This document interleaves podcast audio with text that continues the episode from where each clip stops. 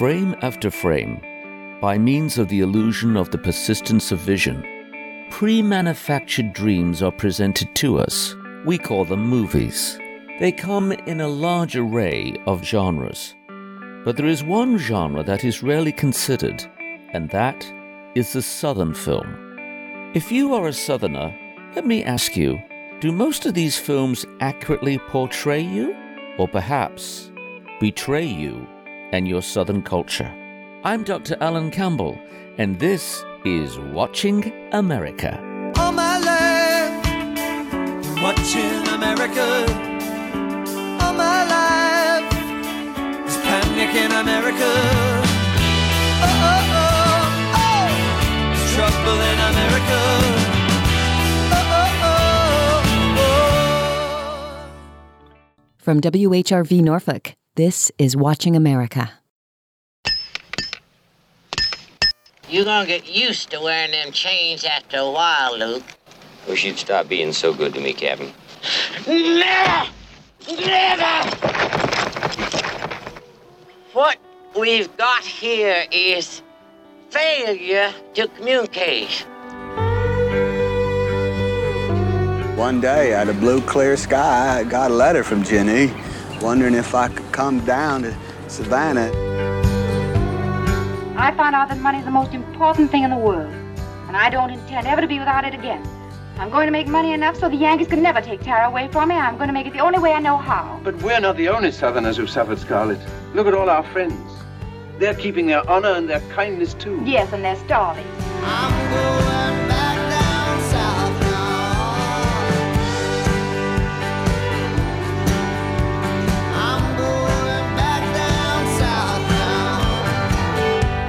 Met an old friend of yours. Oh? Owen Jenkins. Do you remember him? Well, now he lives in Monroe and goes to First Presbyterian. His wife just died recently and he's moved back down here. Does this story have a point?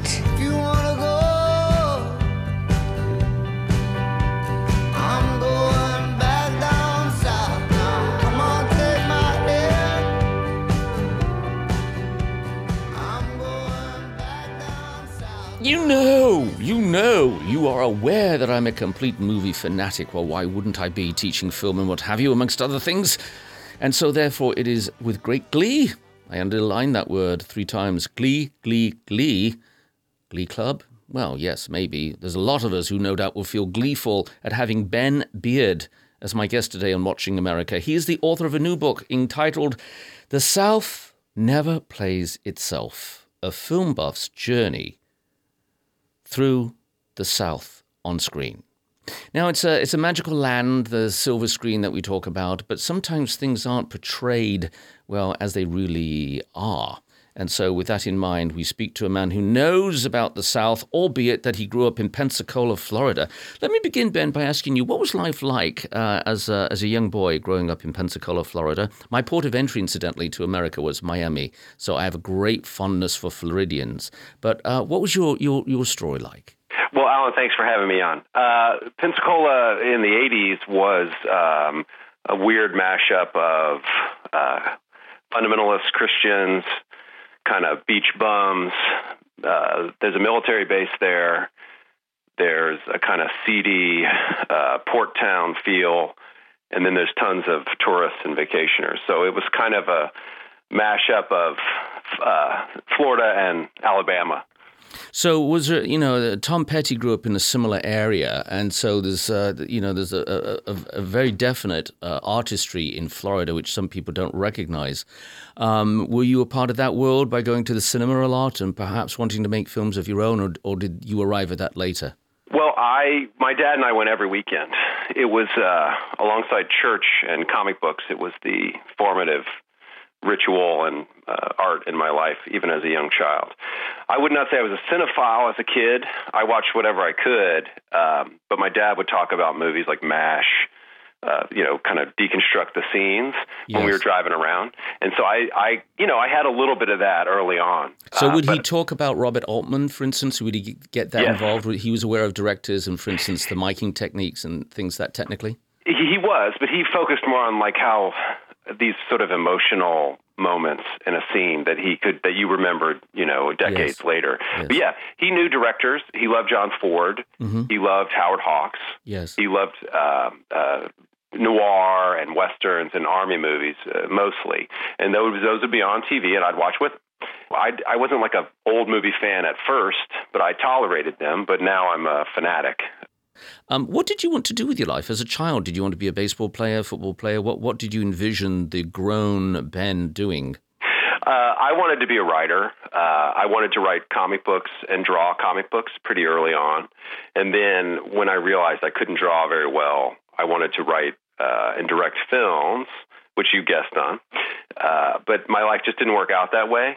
And I started writing fiction at 19 pretty seriously. Uh, uh, I had been writing before that, but and I know it seems kind of dumb to say 19 I was writing seriously, but you know, I, I started my first novel that I would call like an adult novel at 19. It took me five years to write it. It's terrible, but Well, you know, I always say to people, better to have written a terrible novel than never to have written one at all. and so, no, I agree with yeah. you. They're they're so hard to do, even a bad one, and they take so much of your emotional uh, energy. yes. But uh, they're worthwhile because you learn about yourself and you kind of see the world differently. Uh, yeah.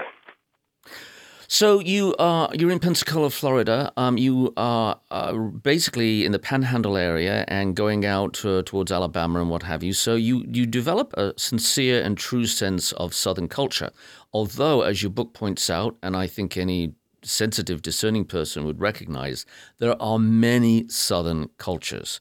And uh, Hollywood has not been particularly good at recognizing that. They, they, you know, you t- tend to have this amalgamation of just the Southern character. Actors, as I'm sure you will attest to, and non-actors alike, view Southern accents as the, you know, easiest one to emulate. So most persons fail to really appreciate that there are various nuances, in fact, and multiple types of Southern accents. So it all kinds of get gets blended together with sometimes, frankly, ineptitude on the part of some actors, and, uh, and a, a romanticized misunderstanding of the South. Let's go to the beginning if we can. Um, father of American cinema, D.W. Griffith. Um, he was the son of a former Confederate Kentucky um, general, I believe. Yeah. Uh, and um, he sets about to put his signature on the how, how the South should be perceived, including with Birth of a Nation, which, as you know, became one of the most racist films ever produced. What do you make of that? Did that set the course for Southern films for a long time, or was that an initial anomaly in your mind? I think it marbled racism into the Hollywood output from top to bottom. And we look at Birth of a Nation, everyone studies it, every film student studies it for the technique, but I think they miss out on the film's subtle and not so subtle messages. So, like, you know, it entered into the popular consciousness that Reconstruction was just a terrible thing and that the South, they were victims and that the former enslaved people were violent and they didn't deserve um, any kind of political voice.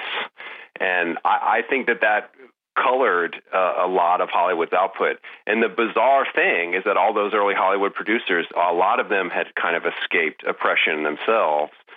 Uh, fleeing Europe, you know, anti-Semitism and pogroms in Europe. So it's a weird, it's a weird thing. And you know, Birth of a Nation really is what started Hollywood, and it's it's distasteful in a lot of ways. The, film's messages and the stereotypes they, they're there in films that come after.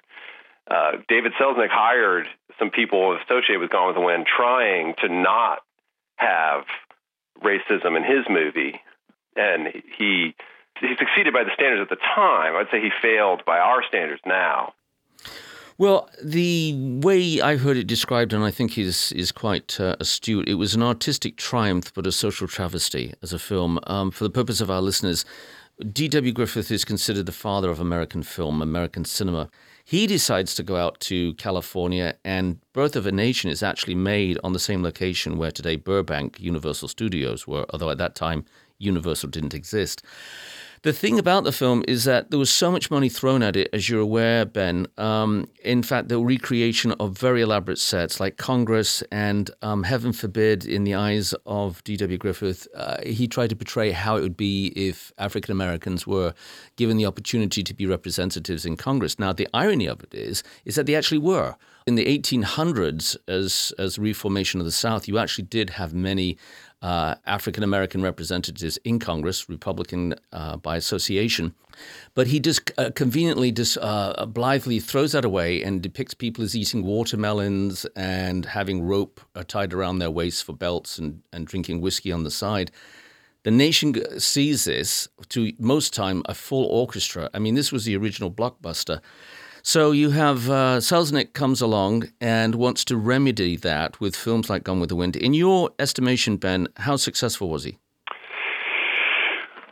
Well, he scrubbed. I mean, Margaret Mitchell's novel, which is it's an astonishing. It's very powerful. Uh, it's the only book she wrote, uh, and there's a reason it's read everywhere. Uh, but it's a racist novel. She she was a unrepentant unrepentant Southerner who wanted.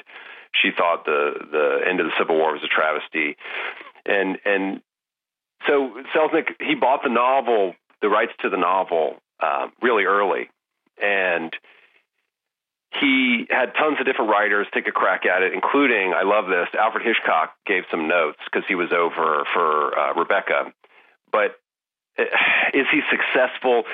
Um, I, I, would say you said um, the Birth of Nations great art and uh, social travesty.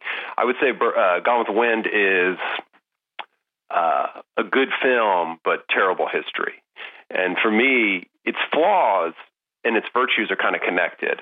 It, it tells the story of the Civil War through a plantation owner who loses her um, her land temporarily, and a gun running kind of amoral, uh, kind of a hedonist.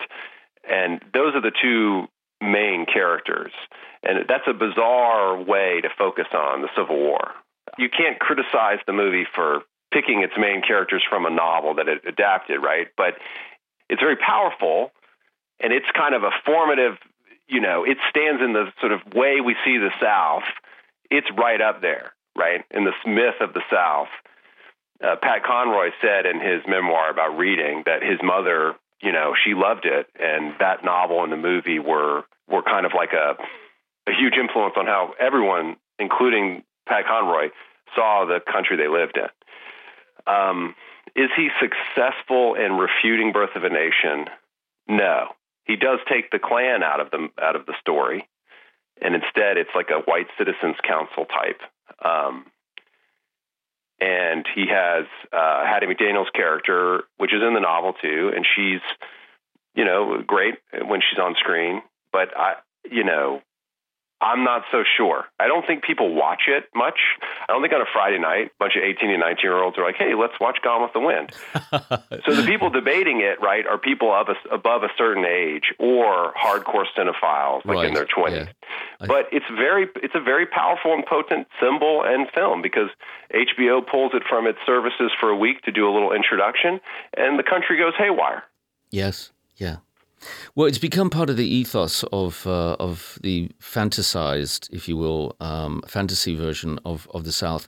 Um, there's been no end to the discussion about Hattie McDaniel's playing the Mammy character. Was she a sellout? Um, and this is also replete throughout a lot of films dealing with African Americans in early films, uh, be- between race pictures, as they were called at the time, or um, uh, films that were placed on what was also known as the Chitlin circuit, uh, versus working in mainline roles.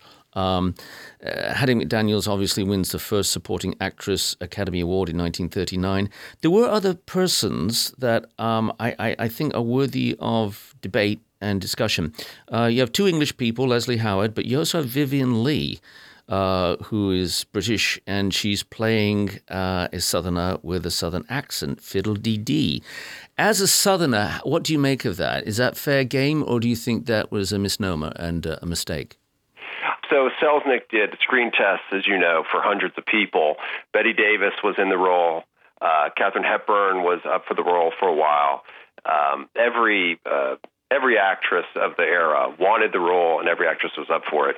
I think Vivien Leigh's is, is perfect. I think she's amazing in the film. I think she's besides the costumes and the lighting and stuff. I think she's the best thing about the movie. I think it needed to be either a, a Georgian, someone from Georgia or like Alabama, or or not not an American because. Um, you know, Margaret Mitchell said in some letters that this, the problem with the Southern accent is that actors try to do all of the South together. Yes. They don't pick one era area. So, Yes. like a Alabama person sounds really different than a Southern Louisiana person. Absolutely. And like Florida, chunks of Florida barely have any accent at all. But you know, they they often try to just kind of grab it all, right? And Right. and it sounds like a mishmash of of, of it almost sounds like a speech impediment when it's done poorly, which it often is. So I mean, I think Vivien Leigh is amazing, and I think that she embodies the role really well, and I think that she kind of gives it um, uh, a kind of feminist force. And that's one reason why the movie sticks around, right? I mean, Scarlett O'Hara is just a great character, acted really well. Well, Ben, let's uh, investigate something which is curious to me. Um, the South has uh, there's many different forms of the South, as you are aware. Uh, if you talk about the South, you can be talking about Texas, and then you're talking about Giant, the film. Um, uh, there again, you know, uh, you can be talking about other regions. There's the colonial South, the plantation South, which, as we've just alluded to, you find in, in Gone with the Wind.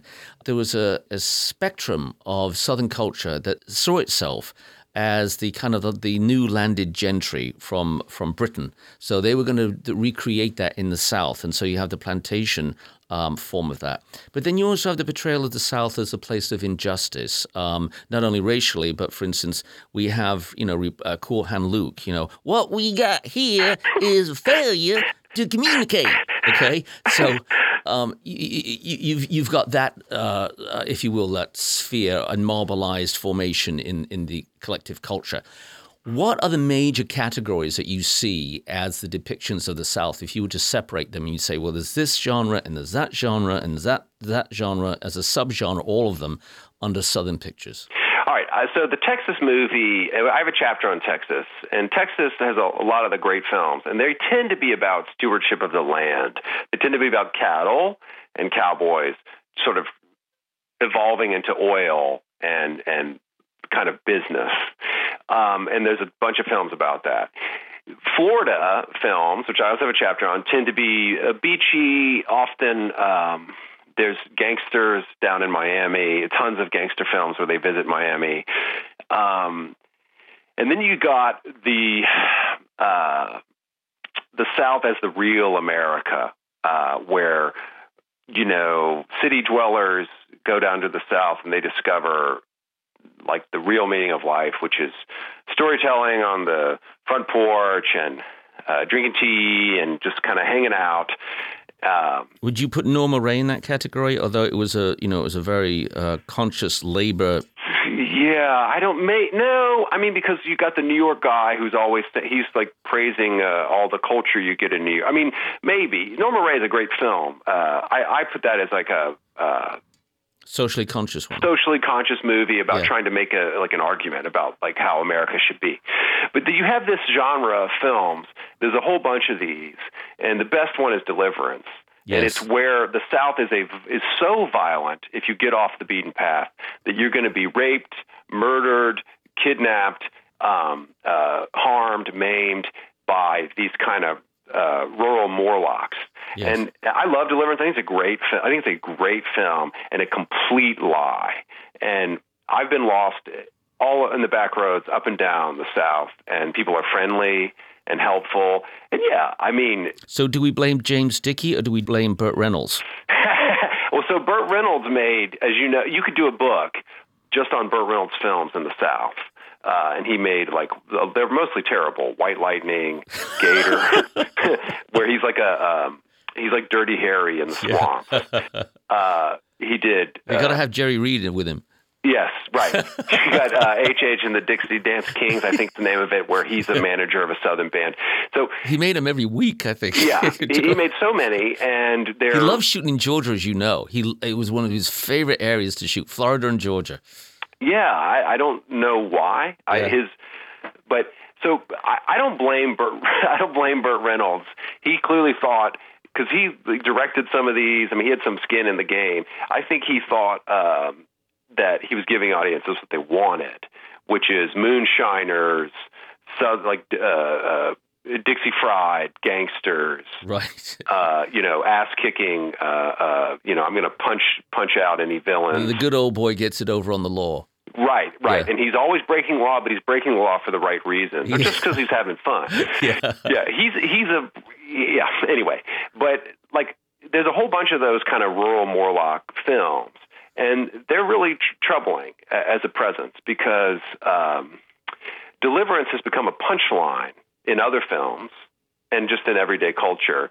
And what they're saying is, oh man, those those rednecks, they're gonna, you know, they're gonna rape you if you if you get lost down there, uh, and they're inbred and, and so on.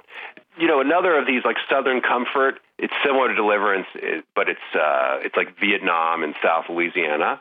It's the same thing though. It's um, the South's like another world, and it's not only going back in time. It's you're taking your life in your hands, getting lost down there. And so I, I see a lot of these, and and it's a genre that I find. I mean, I enjoy them on some level, but it's uh, it's a fabrication, and it's it's. I don't care that it's unfair. It is unfair. I don't care about that, but it does harm, uh, I think, to our understanding of ourselves and the country we live in because there's vast tracts, right? There's huge stretches of land populated by people who are kind of off. They're not really quite in the 21st century. They're struggling. They come from struggling people. And to portray them as kind of uh, the other Well, uh, to to to be simple folk is one thing. As for instance, Appalachia, whatever simple folk, and I don't mean that in a demeaning way, but people without furl and, if you will, uh, the accoutrements of of financial success. That's one thing. But to portray them as deviant uh, is quite another. Is is what I, I'm hearing you say. Yeah. Yeah. And then there are a lot of other genres that, that aren't really around anymore. You mentioned the race picture. There was also a plantation picture, which you mentioned, but there was a whole, there were a lot more of these than I knew about. Like Cabin in the Cotton was one from Yes. the 30s. Yeah. And there's a whole bunch of these. There's more than you can keep track of. Like that's a whole book on its own, right? And uh, uh, there are, I'm sure, professors who only study that. There's dozens and dozens. Of, there could be a hundred of them, right? And but that's another genre. And then you got the Southern sports movie, which tends to be football, Mm-hmm. uh, which makes sense because high school football down there is kind of crazy. Well, let's talk about, if I may, just for a second. Like, for instance, um, you, you you mentioned, uh, you know, films from the '30s. We've got Porgy and Bess. You know, we've got Gershwin here, and we've got Sammy Davis, Pearl Bailey, uh, people of that ilk who are in major musicals. Um, so where you have the steamboat, you know, going Yeah. down the Mississippi and what have you. Do you do you find that um, uh, do you take umbrage at that kind of image, or do you think it's it's acceptable and uh, even though not realistic necessarily, an embracing of an element of, if you will, the Mark Twainish kind of South? I think it's all we've got from the era, so we have to deal with it. I think um, Cabin in the Sky, the Vince Minnelli movie, I think is a it's a masterpiece. I mean, I love it. It's problematic with some of the images, especially near the end, but I think it's a great film. All black cast, great songs. Vince Minnelli's, I mean, you know, he's Vince Minnelli, right? Um, and some of these other performances, uh, uh, Showboat, I think, and you know, but what's interesting is I didn't know this, okay? Because I, I didn't grow up in the 30s and 40s. I didn't know this, but the when they would show them the films in the South, they would often edit or cut out the black performances of a lot of these films, not the all black films, but in um, some of the song numbers. Yes. And they did this because the censorship boards were like, wait, you can't, you know, hold on. It looks like there might be a little romance here, or you can, you know, and and so they edited their own product, um, and that is very strange to me. It also makes perfect sense, you know. Um, so I, do I get take a? I don't. I don't approach the films like, oh, here's another racist film from the 1930s, you know, because like Langston Hughes wrote a, a film, uh, which I didn't know that either, and they made it, and it's a wild movie set during the um, pre-Civil War about a white kid singing spirituals with enslaved people. That's basically the film, and the white kid comes to some understanding of the country he lives in. But uh, I'm sorry, the name, the title is escaping me at the moment. But Well, talking about editing, for instance, you know, the- I think you were referring to like Lena Horne. There's famous scenes where she was edited out. There's a gorgeous scene of her in a bathtub uh, where she's performing. In the South, uh, they took the, the scenes out, and then evidently when the same reel would be sent up north, um, the projectionist would reinsert the scene of her singing in the bathtub. And the idea of, of an African American woman being alluring and exotic and very sexy was greatly threatening, evidently, in the minds of, of, of many. Before we go any further, I want people to know who I'm speaking with. I'm speaking with Ben Beard. He is the author of a wonderful book, and I underline that you know, three times. No, I'm going to go four times. Here it is. Okay. The South Never Plays Itself, a film buff's journey through the South on screen. And um, the, the, the, the fact is, and it doesn't play itself. It has other people interpreting, uh, if you will, a phony version. Now, if there are any exceptions where the South has got to had the opportunity to portray itself realistically with a realistically Southern cast, what is the best example you can think of, Ben? Well, again, the South's not one thing, right? So you you could go to different different parts of the South or different aspects of the South. A movie that really moved me uh, because I was raised in a very religious, uh, I had a very religious upbringing, was Junebug, which follows an English woman who marries a guy from North Carolina. And she marries him before she meets his family. And then they go back to his hometown. And she's an art collector, so she's going with him to kind of talk to this folk artist down there who makes these bizarre, um, sexualized paintings about um, the South and and race and stuff. And anyway, she meets his family. It's very she's it's very tense. Um, um, they don't understand each other. She's not really trying to understand them, and they are kind of rejecting her. And there's a scene where they go to a church picnic, and they call. Uh, it's a small town. They call her husband up to sing, and she doesn't know it. She's like, "What? What's going on?" And he sings a hymn. All right, everybody. Um, now, y'all knew that we had a treat when you heard George Johnsten was back in town. All right? Now, now don't tell a lie. Who of y'all thought that he was going to get out of here without giving us a hymn? Hmm? Hey, this wasn't my idea. Now, I know you're a little rusty. Softly and tenderly, Jesus is calling, calling for you and for me. See on the portals, he's waiting and watching, watching for you and for me. he sings it with with real belief and she's kind of horrified by this. And and she doesn't understand the guy that she married. She doesn't understand belief. And um this in this captured to me religion in the south as like a force that's social political aesthetic powerful personal and how it looks to someone who doesn't know anything about it. Right. And so that was a really that's a you know, the- the film. It's a great film. So you would say it's it's it's a helpful film for understanding. Yes, uh, the Florida Project, which is uh, was is pretty recent. I love Um, it. It's one of my favorite films. It's amazing. I adore it. Shot in Kissimmee. Um, I want to get the director on. It. It. I, I just. Okay. Let me just. Wow. I mean, the fireworks have gone off in the studio here with you mentioning that. Okay, but it's it's a fabulous film. One of the most clever, brilliant films. I, I, I didn't think it got sufficient attention, and uh, I think it's a work of genius. It captures a version of the South that I feel like I know really well, which Yeah. is you have these. I call them the fourth generation of tobacco roaders, but you have these the exiles of American culture. They are scuttling along. They're doing Yeah. the best they can. Yeah. There's nothing. There's no real safety net for them, and they've washed up in this hotel Right. uh, outside of Disney World, basically outside of Orlando. Yes. And it follows these couple of kids, and they're sort of feral. Excuse me? Excuse me, miss. Could you give us some change, please? We need to buy ice cream. Because we don't have any money, we just have five cents. Yeah, we just have five cents. And the doctor said we have asthma and we gotta eat ice cream right away. yeah, my doctor Sugar ice too. cream. Guys, We're not lying. it's fine. Thank you very much. Here you go. Let's go. Come on. and it follows these kids as they uh, cause trouble and as they sort of navigate the adult world that is both looking out for them in a way and completely eh, ignoring them in another. And great lines, for instance, which are ironic, where uh, at one point, um, who's who's the, the main actor in the Willem Dafoe. William Dafoe, and he says, you know, that's that kid from Future World.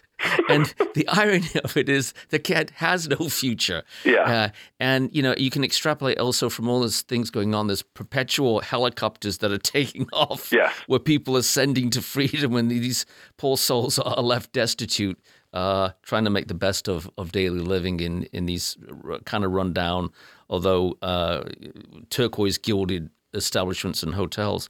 Um, one of the films that I think handles religion very well, and I'll, I'll share a little story with you. I used to live in San Francisco, and I was really upset with the um, one of the San Francisco Chronicle film reviewers. I won't go into it, but um, it was about the film The Apostle with Robert Duvall, which I think Yeah. is a great film. It is. And he made the comment, well, The Apostle, where you have the depiction of white and black people together, is absolutely unrealistic and impossible in the church. Not if you were dealing with a charismatic church or Pentecostal. In the Pentecostal South, you did have white and black people, as you still do, intermingled. So that spoke to me of somebody, even though ironically I'm an outsider to the South, but speaking with great authority about that which they knew very little of. Uh, I thought The Apostle was a great film.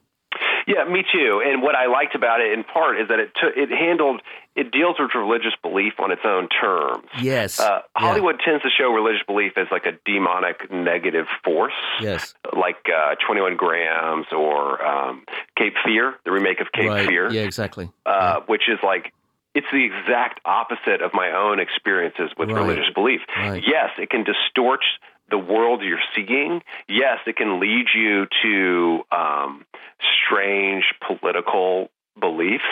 Yes, you can end up rejecting things that you really don't know anything about. But it's also um, can be really uplifting, and it keeps a lot of people. I'm not a religious person anymore, but those religious beliefs are some of the. It's like the only thing some people have. Well, Cape, Cape Fear was, a, a, I think, a, a, an unfair remaking of a work. I mean, I like Scorsese. I like most of his films, what he does. I recognize his artistry and his brilliance.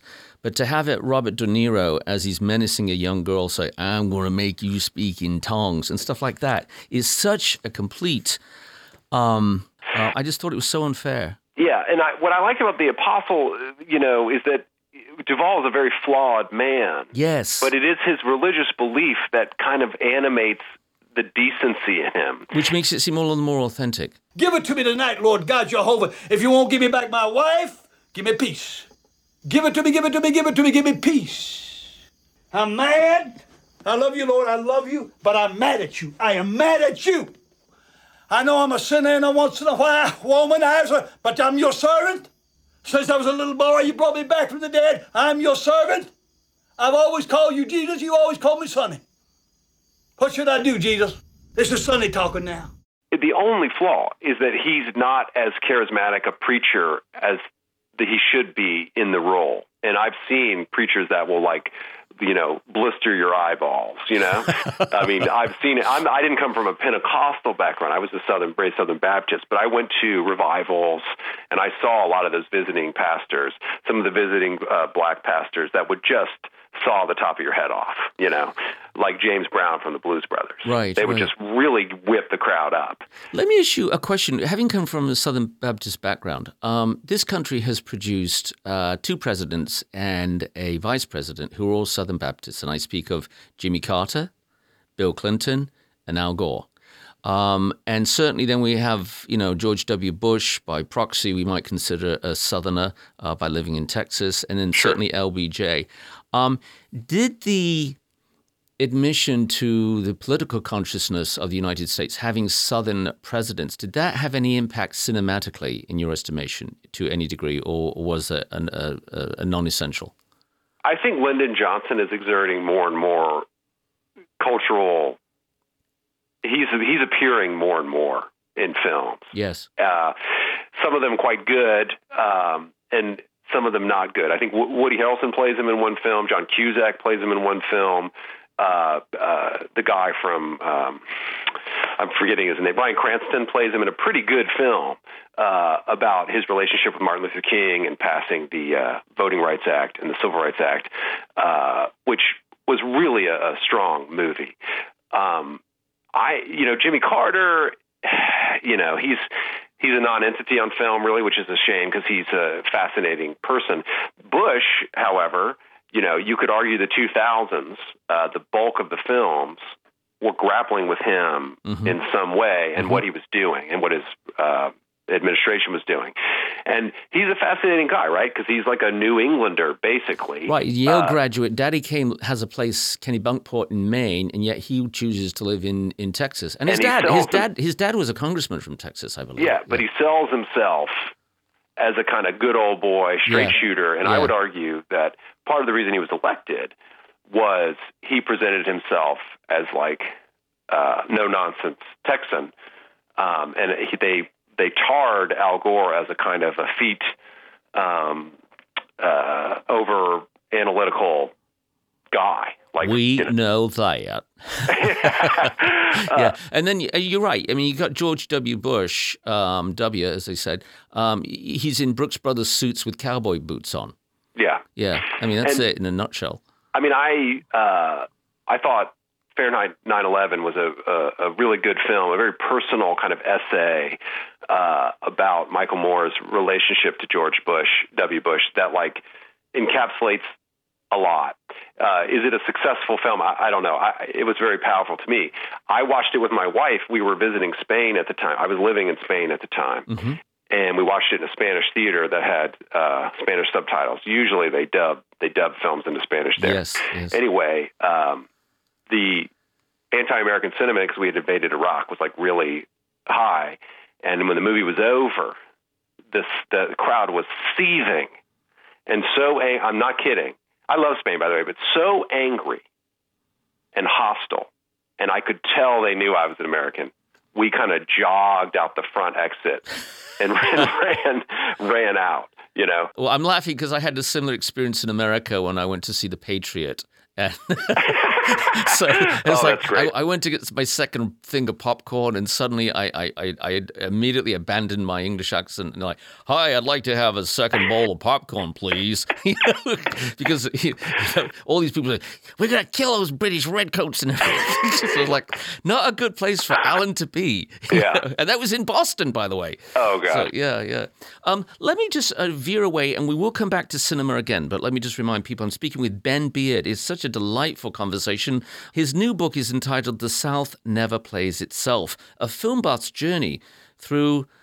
Well, the, the South on screen as it's depicted in variable ways, sometimes uh, close to target and sometimes very much off. I want to talk about television just briefly. Um, it seems to me that, that you know there's some solidified uh, notions of what the South can be. We have Andy Griffith, uh, born in Mount Airy, North Carolina. And there he is with good old Don Knotts, uh, who was incidentally born in West Virginia. And so people are looking for the Mayberry tale. Now, you know, you had, you had different uh, characters on the show, which didn't make a lot of sense. You had Aunt Bee, who incidentally always had a northern accent. Um, but then you have the evolution from that. And then you get into later works like Brett Butler, uh, Grace Under Fire, with her, her very uh, prominent southern um, uh, presence and interpretation. Reba McEntire in, on, on Reba, for instance. And, um, and then you have syndicated shows like, you know, Hee Haw, which were musically built and, and what have you. Um, is there an interplay between the depiction and favorability of, of depiction of Southerners on television, then making and transitioning to film that you are aware of to any extent? Well, I first saw Hee Haw on in syndication when I was a child, and I was bewildered both by its appeal and like what I was watching. I, I could not grasp what I was seeing. Mm. Um, the Andy Griffith Show I also watch as syndication, and to me, the Andy Griffith Show is really it's about like folksy charm and the real America that's not violent at all. These small towns that you go to and you fall in love with, right? Mhm. Um, complete fiction to me. Complete fiction. Right? The, the it's way too simplistic. I like uh, uh, Andy Griffith as a performer. I think Face in the Crowd's amazing. By the way, I mean I think he's a, a really good actor. No Time for Sergeants. Right, Uh, yeah. It's really funny, and uh, the Andy Griffith Show, from my memory, is really good. Now, your question is how does that interplay with the films? And I would say the South, like in the 70s, it was almost like we have to insult the South as much as possible. The South is a comedically terrible place. The South is um, the butt of all the jokes, and the hee haw is part of that. And it's weird uh, because the South is not, it's a vast region, and it's, you know, millions and millions and millions of people and it has everything from Miami uh, to to Pensacola to Atlanta to Memphis to small towns in Mississippi to southern Louisiana to Texas um, to the Carolinas, which are their coastal Carolinas have their own kind of thing, and so yeah, it's weird. It's weird that that happened. However, the South didn't stay a joke.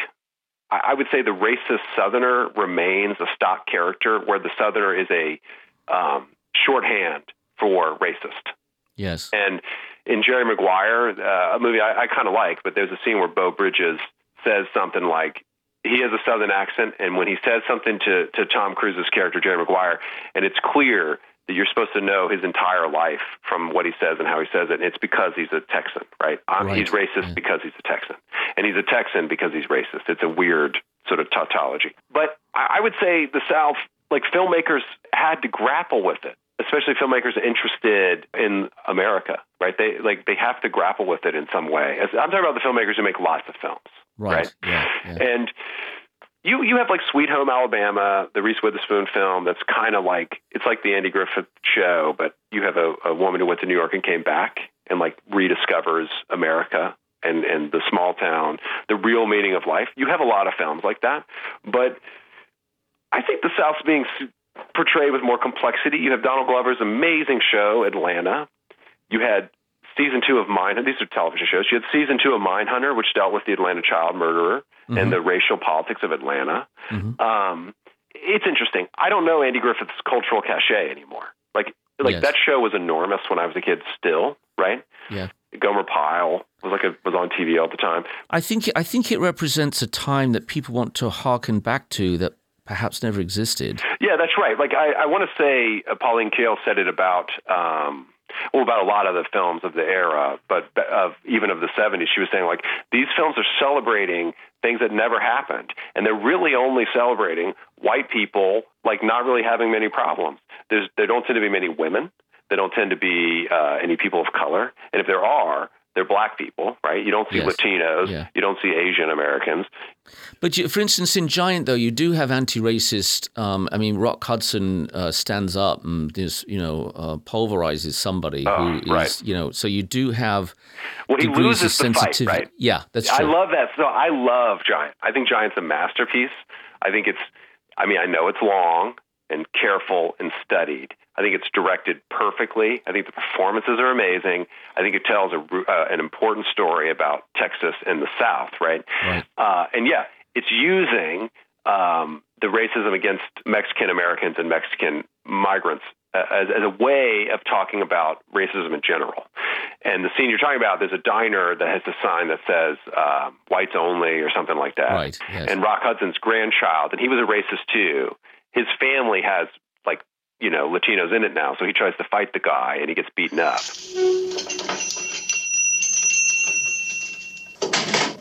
Hey, you. You're in the wrong place, amigo. Come on, let's get out of here. Vamos, andale. Your money's no good here. Come on, let's go. You too. Hold on, man. Yes? What do you want? Now, look here, Sarge. I'd sure appreciate it if you were a little more polite to these people. Oh, you would, would you? Now, you just go back over there and sit down, and we ain't gonna have no trouble. But this bunch here is gonna eat somewhere else. All right, come on, let's go. Come on, you two. Soon. You're out of line, mister. It's a wonderful scene.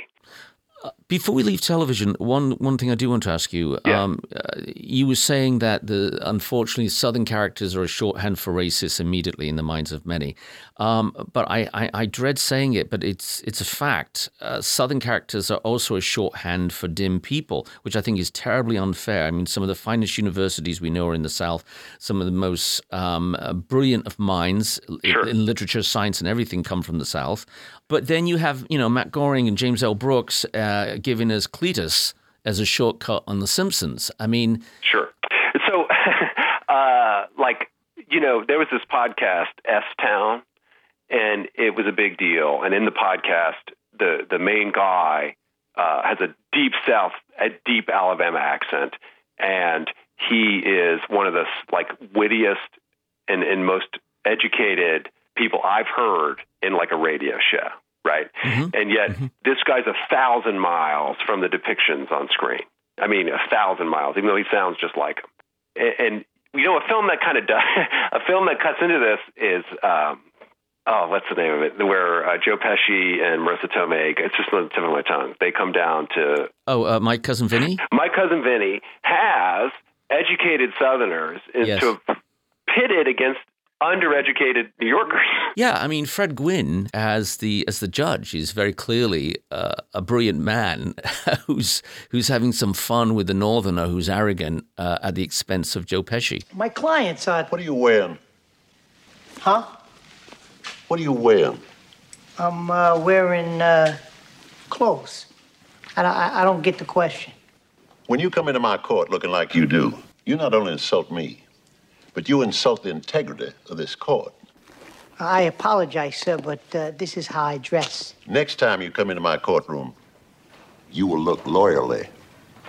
And I mean you comb your hair and wear a suit and tie. And that suit better be made out of some kind of cloth. You understand me? Uh, yes. Uh, fine, Judge, fine. Fred Gwynne, right? And Fred Gwynne is is clearly uh, education wise, they're not even on the same like ballpark.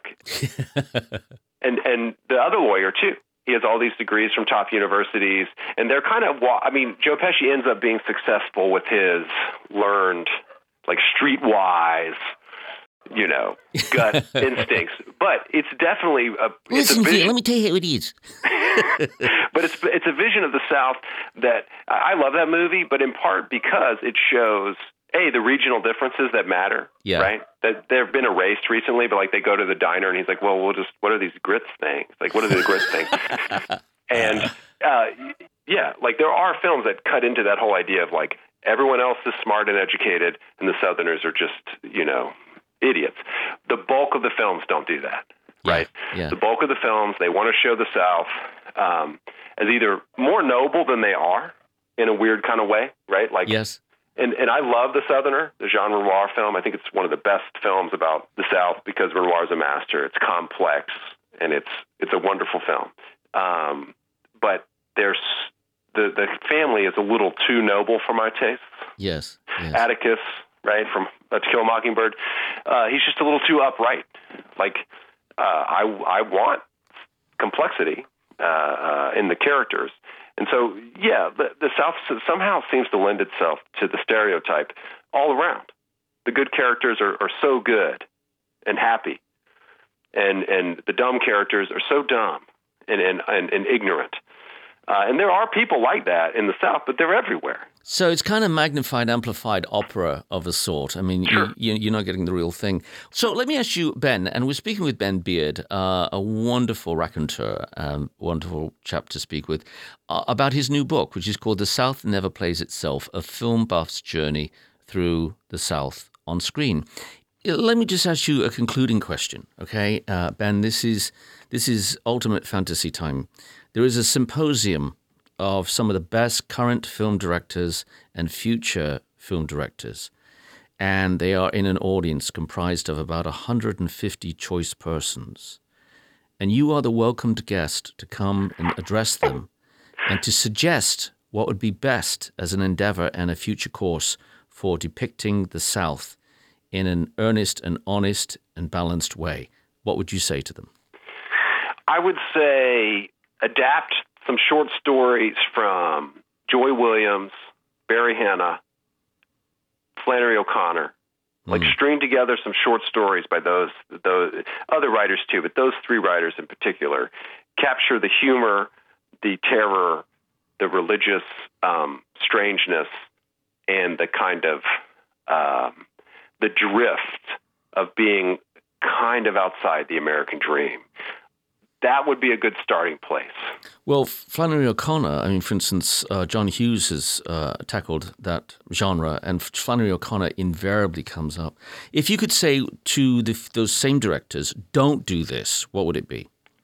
Well, Wise Blood, great film. Yeah. But what I would say to those those directors, I would say, um, don't simplify. Like, just don't simplify.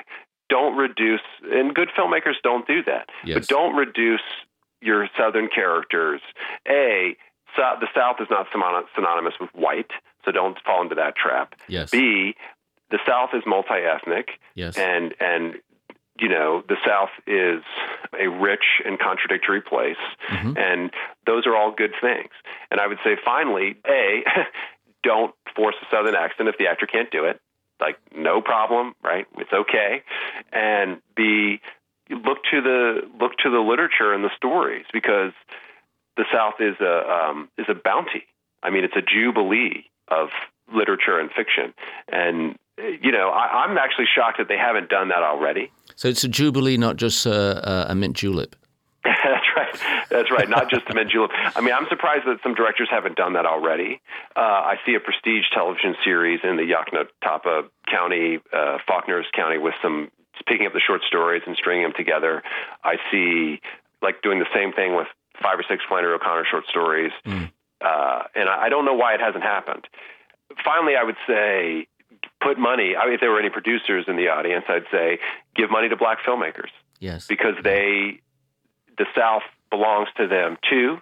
And some of the best films, like Queen and Bee, sorry, Queen and Slim, which I thought was marvelous, um, even though it was by uh, uh, Evan Stonian uh, who, and uh, I want to say a New York filmmaker, they get it. Right. They get it. They do a great job like traveling through and capturing the kind of back roads of the South. Well, Ben, you've mentioned a lot of good things, and you are a good writer, and you have produced a good book, uh, an excellent book, as, as a matter of fact. The South Never Plays Itself, a film buff's journey through the South on screen. And the author is Ben Beard. Ben, I want to thank you for one of the most delightful hours I've had behind the microphone uh, in the time that we've been doing Watching America. And it's been completely, completely uh, a joy. And I look forward to talking to you again when you come out with your next work. And again, I can't emphasize to the audience enough please get Ben Beard, B E A R D.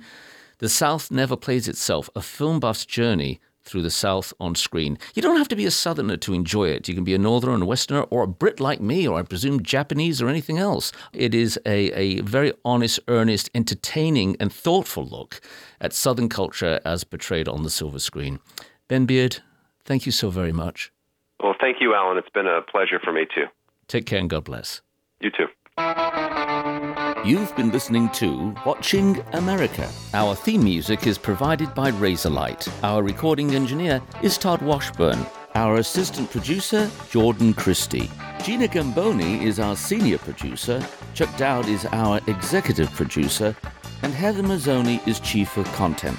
Bert Schmidt is our CEO. I'm the series creator and host, Dr. Alan Campbell. Until next time, take care and blessings. Watching America is a production of WHRV Public Media in Norfolk, Virginia.